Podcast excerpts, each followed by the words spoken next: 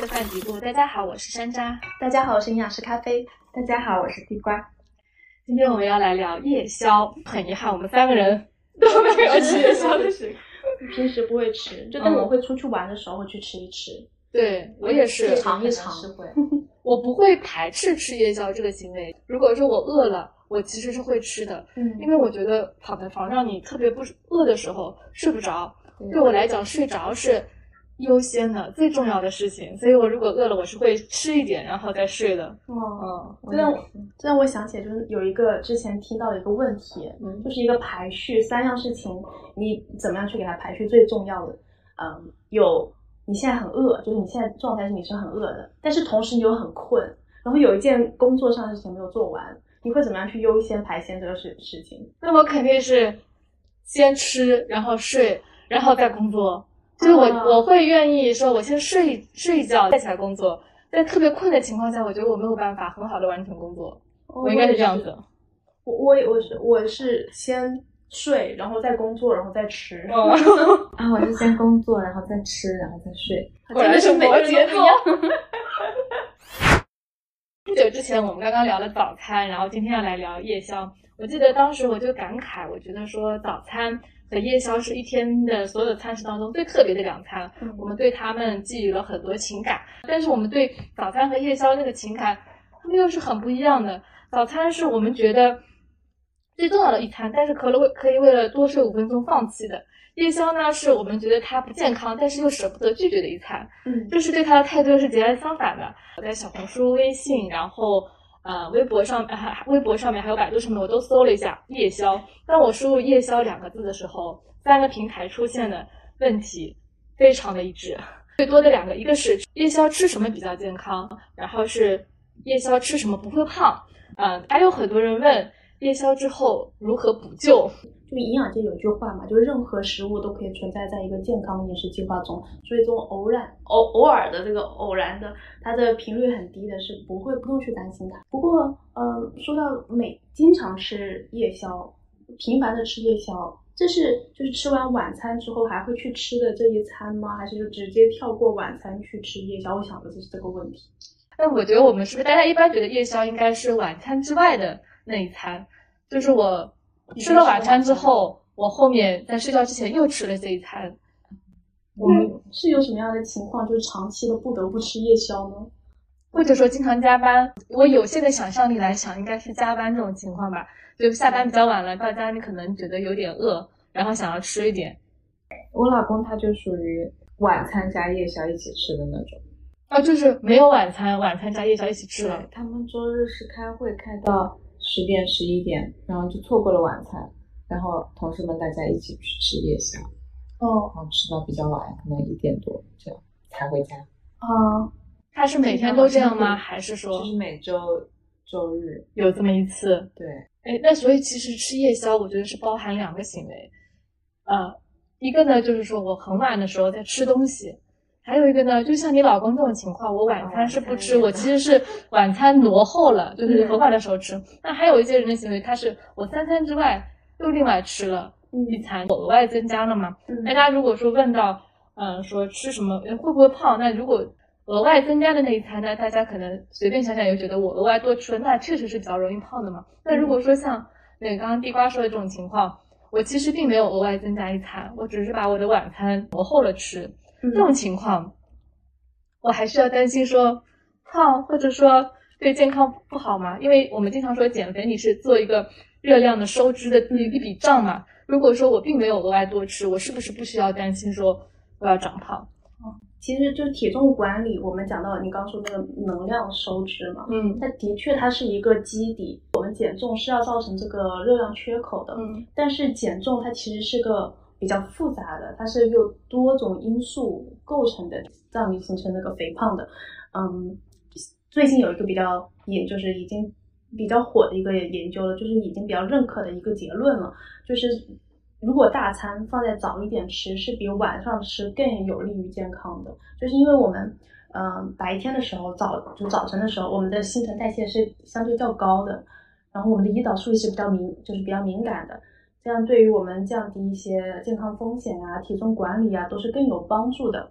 所以像是如果正常的我们是吃三餐，但是晚餐那一顿移的比较后，睡前才吃，那其实那个时候我们身体的代谢已经是降低的，我们吃进去的这个热量可能你没有办法去更有效的去消耗它，然后这个时候晚上的胰岛素也相对没有那么敏感，更不利于我们去控制血糖。呃，控制我们的一个那个代谢健康，所以就是吃饭的时间还是很重要的。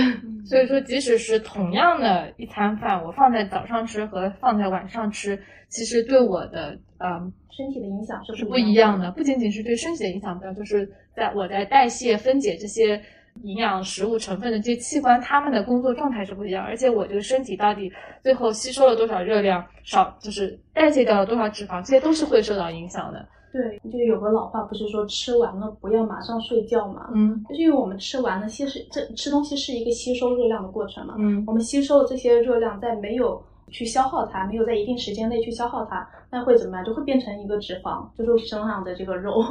所以，如果我们吃完了之后马上睡觉，睡觉我们其实是没有消耗多少能量的。嗯，但在这个吃完东西吃吃完了之后，没有消耗能量，我们就是会容易囤积脂肪的。但是，像是我们吃完早餐，一般吃完早餐不会马上去睡觉嘛？吃嗯，吃完早餐之后，我们可能会进入到工作，会进入到一些其他的一些活动中。我们是在活动的，没有躺的。这个时候，我们身体的消耗热量是在消耗热量的。所以更有利于我们体重管理。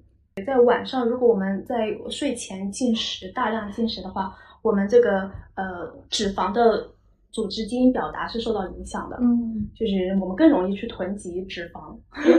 所以真的是要避免晚。哎，那那如果晚上不吃呢？就是比如说我不吃，但是我熬夜，我嗯我不吃，我我醒着，因为我醒着，我其实是在活动嘛。嗯，那我是不是其实是？就不用担心这个问题，对，但是可能会影响到我们第二天的状态。我们没有好好休息嘛，因为其实睡眠也是在我们体重管理中非常重要的一环。对，所以如果我们那我们熬夜了，精神状态不佳，没有得到好一个好的休息，第二天我们整一天的能量消耗可能都会普遍降低。哦，对，这个是，就是我们没有想到，说我这一天晚上我虽然很新鲜，我可能折腾了一晚上，我多消耗了，比我睡觉我多消耗了一些热量，但是我第二天。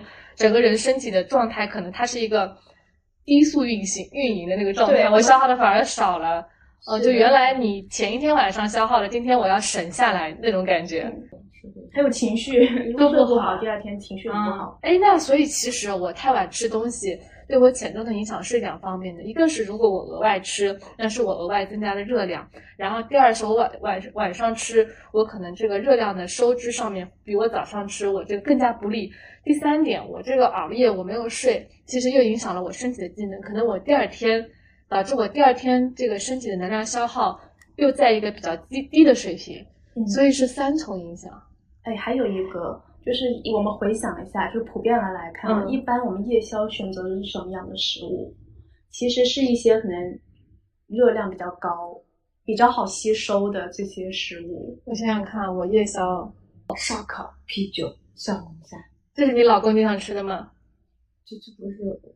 就是，我觉得一想到夜宵，我感觉一想到夜宵就是这些东西。我我感觉这个是被社交媒体营造出来的。就是外面的，就是大家好像这些店都是对夜宵店都是这些，然后呢，我们看到的那些影像也都是这些，然后就你引导你说你想到夜宵就是这些，但是我觉得夜宵其实是有很多食物，像我我们家我吃我晚上如果饿的话，我是会想到去吃一吃一口米饭，我会想到吃苏打饼干，嗯。我家我们家经常会买那个太平的苏打饼干，我比较喜欢它，是因为它一包里面分成了小包，嗯，我觉得很方便。我吃完了，我也不用担心说剩下的拆开了它又会坏掉。而我不，我一般不会想到是烧烤这些。听山楂讲的感觉不像是一个餐食，是吃零食。哦，那我觉得应该也可以，因为你是饿了吧。我感觉吃那些东西之后，你马上会觉得不那么饿了，然后我想去睡觉也可以。然后酸奶可能也是，就是我觉得这些也是夜宵。像我们广东，其实广东比较好吃的一些食物，就是潮汕的那个饮食，我们喜欢喝砂锅粥，就是我们夜宵我们会去喝那个用海鲜、用肉炖的这个粥啊，其实很好吸收，都是些精碳水食物啊。我觉得如果我们生活在那个环境，我应该也会想着吃这些东西。嗯嗯，而且一般吃夜宵情况，我刚刚听到你说你是因为饿嘛，解决自己饿的问题。对，但是就我跟我身边的这个呃朋友，呃，我们谈到夜宵，其实就是嘴馋。想要去吃什么东西，那个时候晚上食欲比较好，很想要去吃一点解馋的东西，并不是因为真的是要是饿了去吃的，还有可能是因为无聊啊、社交啊。社交，可能很多人是选因为一个社交。嗯，还有一个原因，比如说我今天想吃小龙虾，但是夜宵店可能要到晚上十点开门。哦，是这样子。哎，但是我觉得，其实比如小，呃，我觉得很多这种东西都是，就是感觉是媒体的信息或者是广告给你营造成了这种感觉。对，白天你就不会想着去吃小龙虾，你，只有到了晚上，你可能到了晚餐，有有可能你就会想，哎，今天好想吃小龙虾，但是你就觉得好像小龙可能八点或者十点他才开门，嗯，那我只能先吃一顿，然后我等到他开门了，我再去吃夜宵。啊。还有特别是那个短视频，到晚上刷的东西对对对对对。但是其实你可能在白天也是能够买到的，但是呢，这些这个就就感觉说情人节要送玫瑰，结婚要送钻戒，就是是被一个构构建出来的一个一个一个行为，就觉得说夜宵我就要去吃小龙虾，其实你夜宵也可以吃其他东西的，嗯，对吧？像刚刚山楂选的都是还是相对比较。就是引号健康一点的一些食物，但是如果我们选的那个夜宵是一顿餐食，像小龙虾，像我说的粥啊这些，它又容易吃的多，又很好吸收，那直接影响的就是我们的体重和代谢健康，还挺健康的。粥听着很健康哦，太太好吸收了，而且吃一一碗绝对停不下来，要吃两三碗的那种，而且会搭配其他的小吃。那那比如说像我这种情况，我其实就是。呃，比如我知道我今天晚上可能要熬夜，会加班，然后会饿。你觉得我选择什么比较好？解决自己饱就是饿，就是饿的这个问题。对对对对对。我一般会推荐，就是在减脂中的客户啊，我会推荐，那你先去煮一个水煮蛋。嗯。这水煮蛋它其实能量比较好控制，而且带来饱腹感是比较强的。如果你真的是为了满足自己饱腹感，解决饿的问题，一个水水煮蛋其实是够。水煮蛋。嗯，在你已经吃完晚餐的一个情况下哦，如果你又觉得饿了，可以加一个水煮蛋。那我选择的那些，比如说我会去吃一口米饭，比 如说，呃，就是不热，就是我们家那个晚饭一般会多做多做一点，然后是在电饭锅里面就盖着，因为它就不会干嘛。然后我们家那个米好好像也不是很贵，但这个米就品质挺好的，它凉了也是软软的。还蛮好吃的，我就饿的时候，我就会去直接扒一口米饭。然后我们家其实一般是不会备什么零食的，但是呢，糕点就是糕饼这种是会有一些，然后我会吃点糕，这个是我会吃的。然后另外就是牛奶跟酸奶，我们家是常备的，嗯，这个呢我也会吃。嗯，如果是解决饿的问题，我建议的是大家尽量去选择那些蛋白质含量高的食物，因为蛋白质。在我们胃中停留的时间更长，像碳水比较好吸收，就很容易从就是胃中到肠里面。你的胃都没有食物，就会感觉饿嘛。但是蛋白质在胃中停停留的时间比较长，所以像是一个水煮蛋，嗯，是比较好。高蛋白的酸奶，酸奶也比较好。哦，哎，我刚刚又想到一个问题，因为前面你有讲到说，就是睡前吃，因为你马上就躺下了嘛，躺下了你可能就是呃不利于你这个能量的代谢。那我是不是可以这样做？比如说我今天。我是知道我今天是要加班的，那我就早点，比如说我正常六点钟吃完晚饭，然后呢，我今天预计加班要加到十二点，然后我有六个小时，我想到我可能会饿，那我就早一点，我在八点的时候我自己先吃一点，就我八点还没有很饿的时候，我先吃一点，这样子我加班到那个十二点，四个小时过去了，可能我加完班我还没有饿，待会就可以马上躺下睡了，这样是不是也比较好？嗯，我们建议啊早一点的夜宵。对对对对，早点吃。就是我我其实是也是为了解决饿的这个问题，我就早我把这一餐早点吃。那我不就是下就没有马上就躺下嘛？这是不是也是一个解决方法？是一个解决方法。我给大家提一两个建议哦，就是。普遍来说，我们睡前两到三个小时先是不要吃东西的，因为这是对我们的代谢比较有利的，对代谢健康比较好的。就睡前两个到三个小时，就是尽量不要吃东西。嗯，呃，第二个呢，就是如果像呃珊珊说这个情况，我们晚上是要加班的，预计自己肯定会呃要要要想要吃会饿，我们可以选择的是，嗯，在晚餐时间或晚餐更早一点时间，下午给自己先加一顿，嗯，先加一顿下午的小。小吃健康一点的小吃，嗯，因为那时候我们脑袋还是能做理智的食物选择的这个决定的，因为时间越晚，我们选择食物是很不理智的。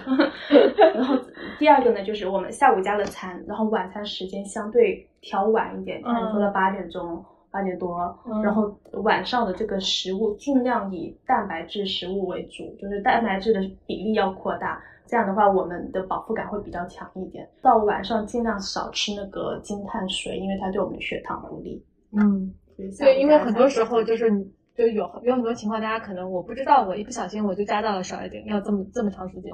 但是加到那个时候呢，你又很饿，但是你又很想睡，就就很矛盾。因为吃饱了，你躺在床上你又睡不着，嗯所以或者说你特别饿的时候，你你你做食物选择又非常不理智。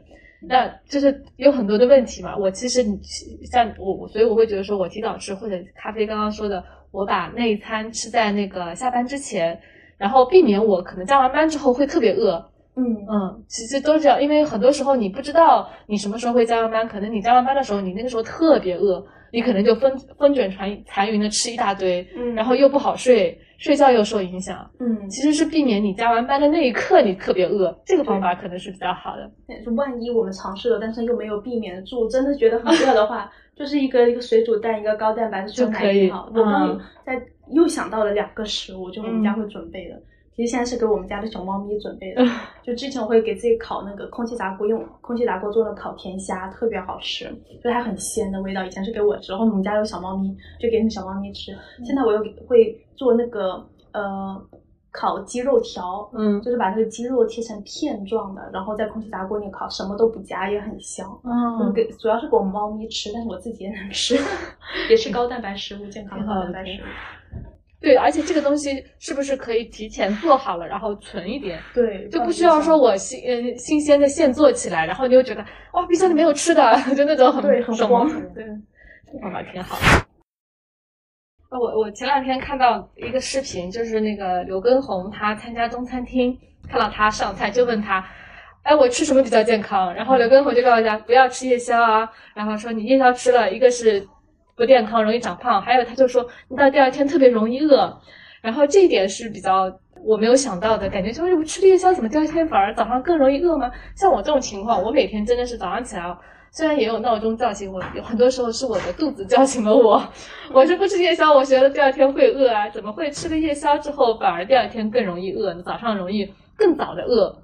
你的情况是因为你有固定的吃早餐的那个时间，你那个点没有吃，你就会觉得饿，不习惯。是闹钟。呃，对，它是我的闹钟。嗯，不过真的是吃夜宵，第二天可能会有那种饿的感觉哦。嗯嗯，有有两个原因可能会导致的，一个就是可能吃夜宵，你吃了太多油脂的食物了，吃那么多油脂的食物，我们胃中会产生很多的胃酸。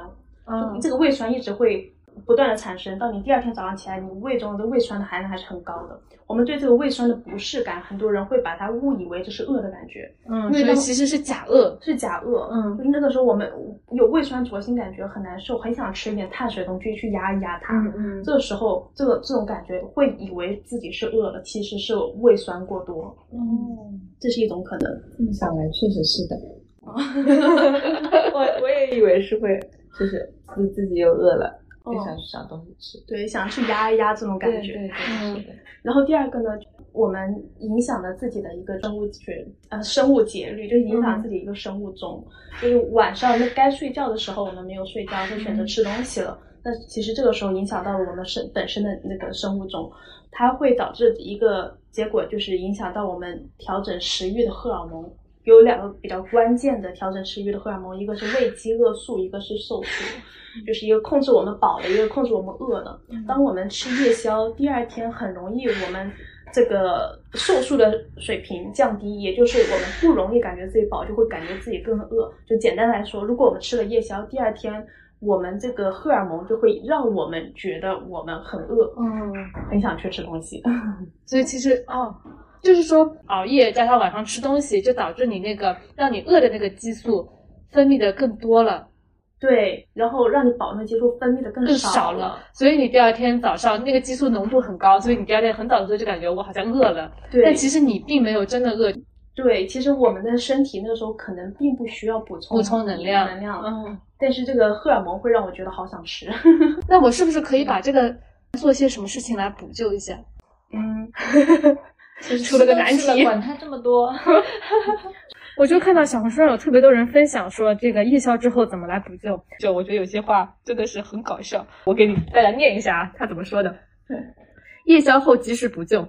如果前一天吃了夜宵，第二天一上称，大概率会重几斤。别担心，这长的并不是脂肪，因为脂肪的形成至少需要三到五天的时间，及时补救非常重要。请问脂肪的形成是需要三到五天时间吗？嗯，可能会发生在任何时候，大概率会重几斤。有时候会出现那种情况，就是我们有一顿吃多了，第二天你的体重还是正常的，但是在第三天、第四天你会看到体重上涨，就好像有一个延迟的作用。嗯，所以其实你，人家这都是胡说八道，是吧？嗯，就让你很害怕。不一样。我经常看到有些社交媒体上面这种科普类型，他是在胡说八道，就是看了觉得会笑一笑，但是我也会担心我的就家人朋友，他如果他们信了怎么办？大家就随便看看就划过去了，然后就记住了那个数字，三到五天会重几斤。有时候我看到这种说法，我就会想到我的健身教练，我的健身教练他。总是在跟我胡说八道，我有一次就忍不住了，我跟他就说了，承认了，教练我是营养师，你别讲了，我让我想到就可能有个跑题哦，嗯，我的教练他会给我发信息，他说，嗯，吃完午餐啊，你记得要马上做蹲起，因为你吃的午餐很重，你这就是自身的负重在做。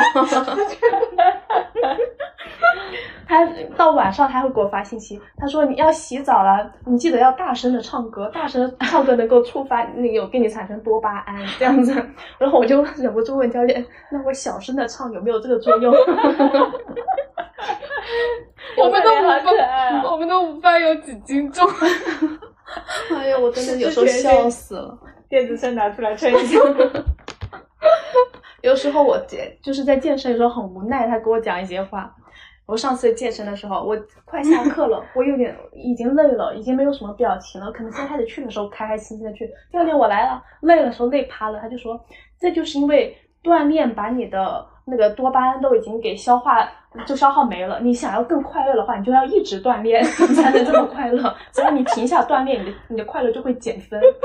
我也，我真的好像很有道理，听他讲仿佛有道理。但是我脑子一转，好像不是那么回事。我有没有可能我是低血糖呢？那就。所以我看到就是这个小红书啊，或有些地方人家胡讲八道，我就会突然想到这个男人，我的健身教练。好搞笑，跑题了。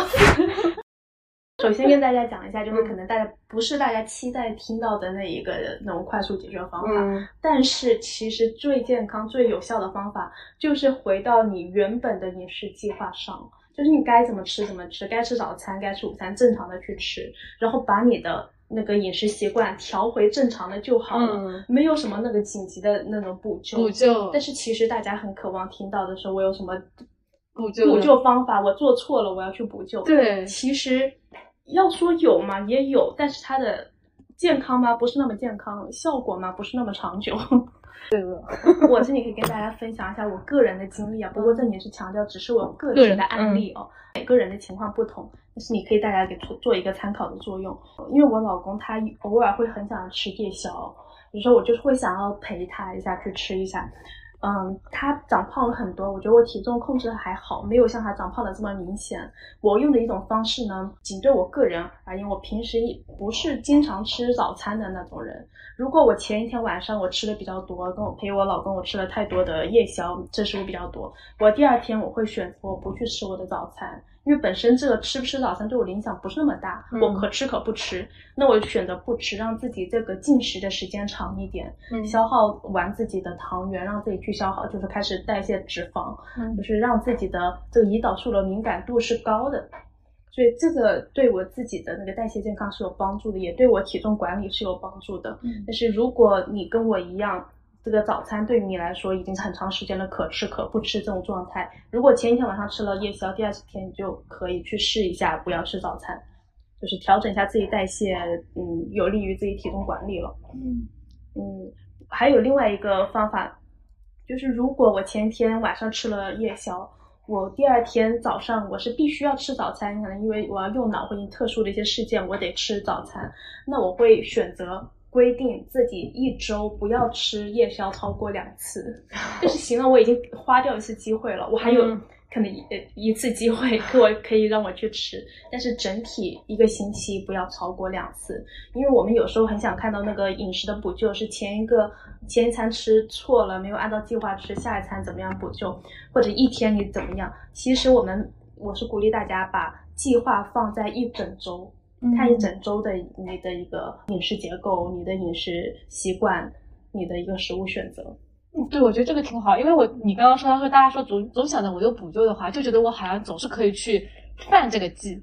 我我有一个补救方案，就是说我哎没事，我还有个补救方案，哎没事，我还有个补救方案。但是如果你放在一周了，至少你一周里面，你大部分时间是可以做到的。对，我觉得补救方案就是有这个陷阱。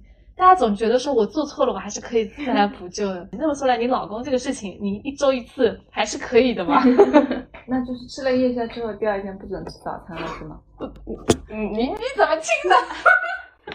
你看他平时有没有吃早餐的习惯？如果他有习惯吃早餐的，还是就是按照正常的一个饮食来，尽量的以后就是少吃夜宵。这个星期他每周日吃夜宵，他会他吃完之后一天。我觉得吃夜宵只偶尔吃一两次，真的问题不大。嗯，那或者有没有就是他，肯他肯定每周都会去吃这一顿夜宵，因为是社交型的。嗯，那我就是有没有建议他吃哪些东西，哪些类型的东西？因为比如说吃的东西特别多，然后嗯，就是在吃要吃的这个前提下。怎么样才能把这个伤害伤害 减到最低？OK，就是这种情况下，其实我们用到一个一个营养咨询的方式，叫做 CBT 认知行为疗法。我们已经知道了，我们吃夜宵的目的是社交，所以重点应该是在社交上，不是在吃上面。我们可以。多去交流，在餐虽然我们是个聚餐，以吃饭为一个媒介，我们大家聚在一起，我们可以多交流。这个时候多用吸管的那种水杯，可以多喝水，边多讲话，少吃，细嚼慢咽的来吃，因为吃不是重点，重点是社交。嗯，好的，我回去给他建议，给他洗个澡。对，换言之就是洗澡。我要把这期节目发给他。我有想到。一个情况就是夜夜食症，哦，就是有些人会特别想要，就是在晚上吃东西。对，它是一个症。对，夜食症有一个症，它它是它叫做夜食症，它是属于进食障碍吗？它是进食障碍的一种，但是它没有被就是正式的归为进食障碍。但是我们一直会谈到这一个症状，就是它症状是睡前。一定会想要有一次进食，让我们感受到比较强的饱腹感。嗯，症状明显的、严重的，会在我们晚上关了灯睡觉之后，会觉得不行，必须得起来要吃一点，吃完了之后再继续躺回去睡觉。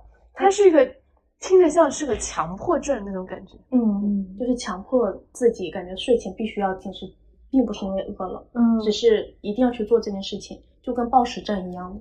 就是其实是心理的障碍的一种，嗯，所以现在我们呃是有一个就社交媒体经常会说到吃夜宵啊，大家也会聊天说自己吃夜宵。但是如果你本身有察觉到自己是这样的一个症状，必须得去吃，自己一个人不是社交，不是因为其他原因，嗯，就是必须得去吃，你有可能是患有厌食症，需要。对我也不是觉得饿，但是我一定要觉得肚子里有东西。对，它其实是一个心理障碍的一种。那他是不是有被饿醒过？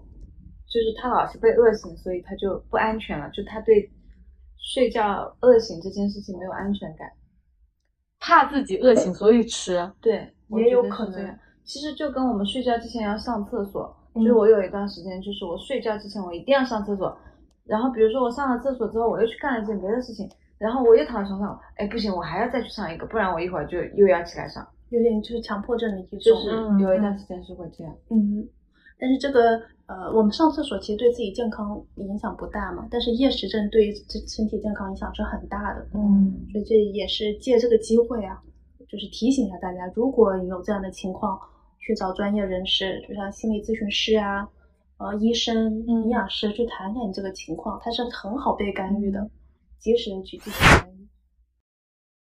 刚刚地瓜不是讲到自己老公吃夜宵的情况，下要改善体重吗？对，他吃夜宵这件事情会就是烦扰他嘛？因为我老公他吃完夜宵他会很痛苦，他的他就心情很痛苦。你老公会？我不知道他是没有跟我说，还是反正我没有 get 到他有这个痛苦或者内疚感。他就觉得，嗯，那我社交我也没有办法。嗯，就是可以刚刚用咖啡说的那个那个方法，就是让他把注意力放在社交上，夜宵。食物的摄入量至少减少一点，而且比较好的是，他会听地瓜的，就地瓜给他安排，你可以到周日你提前给他准备好午餐，给他带好下午小吃。我觉得这样就挺好的，他只要按照就带去的这个食物去吃，他的饱腹感一定是得就是能够满足的，营养摄入能够得到满足。晚上就是重点在社交就好了。但是他晚上就是周日那一顿，他是晚上不吃晚饭。所以我估计他夜宵肯定是会，对我就不吃晚饭，他应该会挺饿的，然后其实就容易在夜宵吃多。下午给他带一点健康的小吃。是的，这个我就想起我们上次听那个中国营养学会组织的那个讲座，有邀请日本女子营养大学吗？是日本，哦，日本营养大学女子营养大大学的一个教授来分享了一下，嗯，就是日本苦池贵子，对这这位老师他分享的一个一个做法。日本其实大家加班文化还是比较盛行的嘛。我回头后面也搜了一下日本的一些营养师关于说加班的时候，或者说你加班不得不很晚，然后呃要吃东西是怎么处理。他们是建议的就是两步吃饭，一个呢是你在晚餐的时间正常的，比如说五六六七点钟的时候本来应该吃晚饭了，但是你因为加班没办法坐下来好好吃一顿饭，他就说这个时间你可以先吃一点，比如说饭团啊、三明治啊，就是你又可以方便拿在手里吃，然后呢。以碳水为主的食物，然后晚上，呃，回到家之后，你再吃一点，嗯，低脂的蛋白质类的食物，鸡肉啊，然后再加点蔬菜，就是把你晚餐没有吃到的蔬菜啊、肉类，在你下班之后那一餐里面补上。他是建议这样分的两个方法，啊，两步的一个吃法。嗯，可能在日本国情这个建议是比较符合的，因为他们有很多的这种方便携带的饭团呀这类食物的嘛。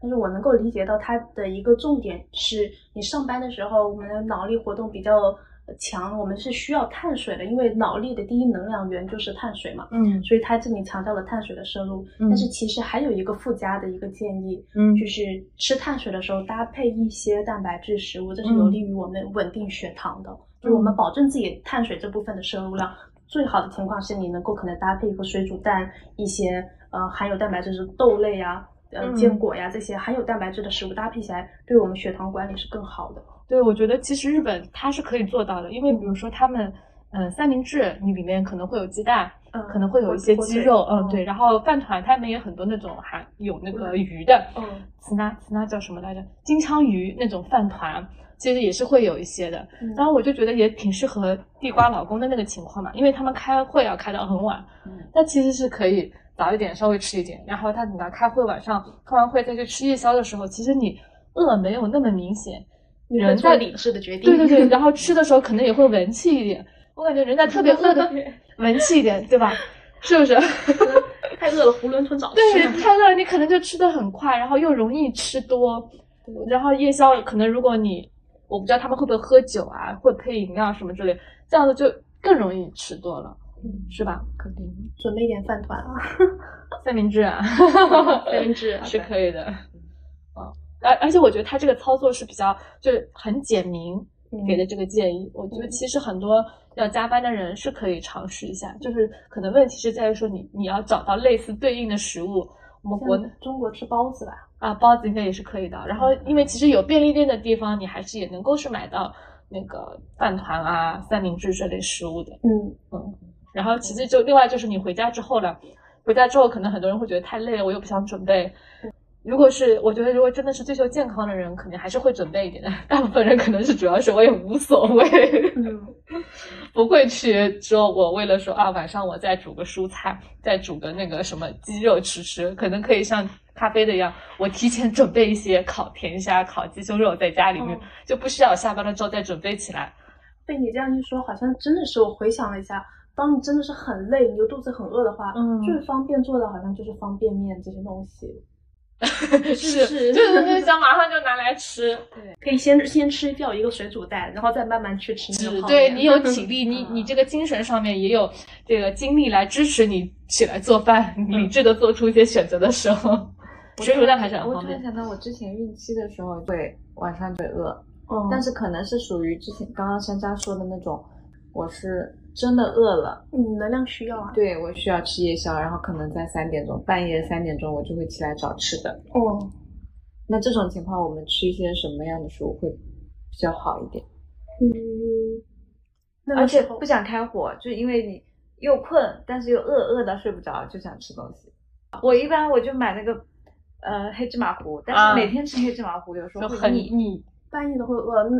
其实半夜起来打打乱了我们自己的睡眠，打扰自己的睡眠，其实不是特别好的。最好的方式，能不能说晚餐吃饱一点？对，最后一顿稍微晚点，可能睡前三个小时，那个时候你吃，然后吃个蛋白质含量高一点的，你能够撑到你过一过一整个晚上。哦，也就是说，可能是我。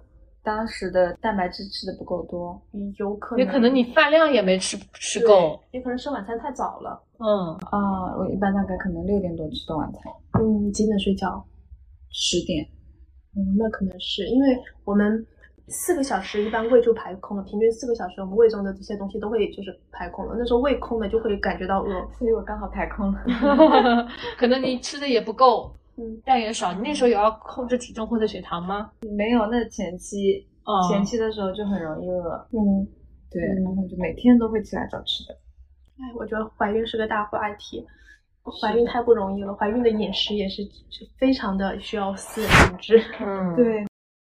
像我老公，他是有个人有这个习惯的，很长时间，他晚上是有喝点小酒这个习惯的。嗯，他喝酒，酒精是非常刺激食欲的。他喝了这个酒精，他把味蕾给打开了，他就想往嘴巴里塞点东西。那他吃夜宵的时候都是会配酒的吗？他是喝酒的时候一定会配点东西。哦，对，那他其实喝酒不是吃夜宵是吗？他会，对他，他一般喝酒，他不是喝很多的人，喝一两杯红酒这样子。他很长时间就有这个习惯了，要他一时改还真改不过来。所以他是正餐之后再喝酒。对，他想他喜欢睡前有一点点就是酒精的那种感觉。嗯，不推荐大家，现在你 不推荐大家去喝这个酒。但是像他已经有长期这个这个习惯了，能够那个酒精的摄入量和控制的可以。但是这个酒精它是会刺激食欲的，就会让他很想吃东西。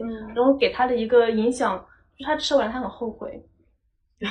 他是受了你的影响吗？就是有太多的营养学知识了。没有，我一点，我 我从来我没有给他任何的压力，就是我希望他就是愉快的想吃什么吃什么。嗯，在我们的生活中，身体健康也都还可以，然后体重控制也好，也没有太特别大的烦恼。互相觉得每天比较重要、看重的事情都是互相对方的心情嘛。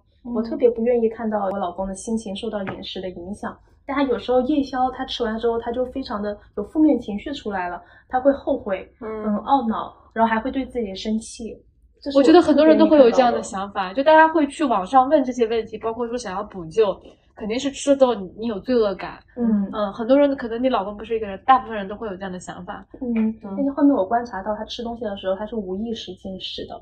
他可能就是电脑开着在做一些其他的事情，嗯，喝喝酒，然后这边吃东西，他以他不太知道自己吃多少，嗯，会吃完之后还会想机械性的往嘴巴里吃，吃完之后有点后悔，但他吃的量也不是特别多，也没有到暴食那种情况。后面他有一次跟我说，他后悔的时候跟我说：“你下次一定要管一下我，我不想再这个样子了，我好好不喜欢这种感觉。”我说：“好的，那你。”既然寻求了我的帮助，我肯定会就监督你的。嗯，到下一次他就是晚上很想吃了，他来问，他说我能不能吃这个呀？然后我就说你上上次就是我们达成了一个呃，就是同意我会来监督你的，就是你不想你吃完之后你有懊恼的情绪，你记不记得你上次吃完你是不是情绪不好？他说嗯，后面第二次他说。我不会情绪不好的，我想吃，我吃这个开心。我说你确定吃这个东西能让你开心？那我建议你吃多少量的？他说好的，很好的，很开心的去吃。吃完了之后，我有观察他，他其实没有那么开心，他还是后悔，他只是不说出来了。但是我觉得你每一次，如果你吃完有这个不好的情绪，你去让自己记住这个情绪，他不可能是。像是我们饮食行为不会在一时间就改变过来的，不会是一蹴而就改成一个新的一个饮饮食的习惯的。但是你这一个情绪，你对它的一个感觉，你对它的记忆，它会影响到你之后的一些一些行为的。所以，我们只要在下一次进食的时候提醒一下自己上次有多难受，这样慢慢的我们就会越吃越少，把这个习惯给改掉的。嗯，是的，不要太心急，觉得说这个不好，我马上想要改掉。一个是给自己，你要对自己宽容一点，嗯，没有那么快，就是说我我说改就能改掉的，从小都不是这样，现在也 做不到。然后还有一点，我觉得刚刚那个说到量嘛，我觉得你你给他的建，你给老公的建议特别好，就是你机械性的吃，因为你不知道有多少，那我就先拿出一部分量，我至少我提前先控制了一下，对，那你可能之后的那个罪恶感也不会那么明显，哎，我至少是控制吃的，因为它本身也不是饿嘛，嗯，对吧？对。就是虽然我是营养师嘛，但是我还是一直觉得饮食它只是生活中的一小部分，它嗯，它会影响到我们心生活的幸福指数，但是有很多其他的事情会让你给你带来快乐，会让你得到满足，所以不要因为我的感觉是不要因为饮食这件事情影响了自己大部分的时候的心情，嗯，其实我觉得是不太值当的，但是如果。你有看到很明显的，它影它有给我们提高一些健康风险，嗯，影响了我们健康。我们及时的就是为了自己的健康去做改变，这是好的。但是如果一次两次多吃了，多吃了，嗯，几次夜宵，不要太懊恼，就是我们慢慢去改变就好了。你是不是在想怎么跟你老公说？他没有觉得，没有。刚刚那个咖啡说控制量的事情，我突然想到我女儿吃那个。就那个谷谷物的小泡芙，嗯，就如果有的时候我会，就他着急吃，我在做别的事情，我会把一袋拿出来，我就放在面前，我说你自己少吃一点哦，然后我就走，然后回来之后发现他可能把一袋都快吃完了，因为我正常我是给他倒到一个小碗里面倒一些。然后你不你不控制量，你跟他说你自己要控制，然后他可能就吃啊吃啊吃啊吃，就吃快吃完了，就可能会出现这种。对，我们在吃的方面可能就是像小朋友一样，小朋友其实很多时候是没有控制，他也不知道这个量多量少，对，没有喜欢就吃啊。对，所以你帮他控制一下，盛出来了，他可能吃完了，他也忘记掉妈妈还剩下一大袋没有给我吃。其实我们自我们自己也是这样子，有的时候一大份，你只要拿出一份，剩下的你吃完了，你可能就会忘记掉了，不会想着说我再去吃。虽然偶尔也会失控的情况，说吃了一个不够，我再去吃一个。对对对，真正自己喜欢吃的东西就去满足自己吧。嗯，喜欢吃的东西一直去就克制自己不吃，那是一件很难受的事情，很难过的事情。偶尔吃一两次没关系的。就是在吃夜宵的时候，我们也是看到很多人担忧，就是吃夜宵它对身体的。对健康的影响很大，嗯，就是有些我们可以遵循一个原则吧，就是去选择那些不太会影响到我们睡眠的一些食物，嗯嗯，尽量在吃夜宵的时候不要去吃含有添加糖的食物，像是含含糖的饮料啊，嗯，还有那种含糖的餐食啊、甜点呐。或者是精加工的这些碳水呀、白米白面呐，我们可以就是尽量去选择这些低 GI 的食物吧，因为它不太会影响到我们的血糖水平，也就不太会影响到我们睡眠。因为我们如果我们睡眠的时候，我们的血糖是在很高的时候，我们是很难获得深度睡眠的，影响到我们深度睡眠，就会影响到我们的代谢健康。但是打开我们的外卖平台，你看到的就是粥、肠粉、烧烤。是啊。所以你其实夜宵想要吃的健康，就感觉好像不得不自己准备。嗯嗯。但是我又怀疑，我们大家给我们如果给了大家一份健康夜宵清单，有多少人会在想吃夜宵的时候打开这份清单去？我觉得太难了。肯定不会，大家就是看过收藏。然后我想吃夜宵的时候，我还是打开外卖平台，然后点一个夜宵，是吧？点一份烧烤。嗯，感觉吃夜晚上这个时候，我们好像做什么都想要把这个时间就是只留给自己的。嗯，不管是我们熬夜啊，或者是吃夜宵，好像就是为了满足自己自己的。嗯，感觉有时候太为难自己了，去吃那些收藏列表上那些健康的食物，吃了也不会获得那个满足感，可能还会再暴食再去继续吃。大家可以选择去不去做，但是这个先是先要告诉大家，就是第一个是我们要去少吃那个精加工里面少吃含糖的饮料食品，第二个尽量不要去吃这种太油腻的食物，因为太油腻的食物也是会影响到我们的深度睡眠的，嗯，而且会让我们更容易囤积脂肪。我们多去选择那个就是完整的蛋白质食物，这可能是最更加健康的一个食物选择。就比方说煎鸡胸肉、烤鸡胸肉、小龙虾，所以小龙虾其实也蛮好的，对不对？少油，少油，你我把壳去掉，肉嘛，只是 有那个冰镇小龙虾 哦哦，就是其实没有油的，对，那它是挺健康的，放冰上面，嗯，这还是挺健康的。那今天这期节目我们就聊到这里，希望大家都能开开心心的吃夜宵，睡个好觉，拜拜，拜拜，下次见，拜。拜，赶紧回家，煮个白煮，煮个水煮，煮个水煮菜，为晚上煮个水煮蛋，拜拜，下次见。无论世界再纷扰，一日三餐中总是蕴藏着治愈自己的力量。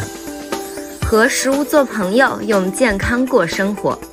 欢迎关注我们的饮食科普公众号“实力派 Chestnut 妹子”，小红书营养师小栗子，母婴营养公众号“雅米孕育 New Care”，小红书养娃小天才辣老师，助力专业医学营养师职业发展公众号“营养工会 Nutrition”。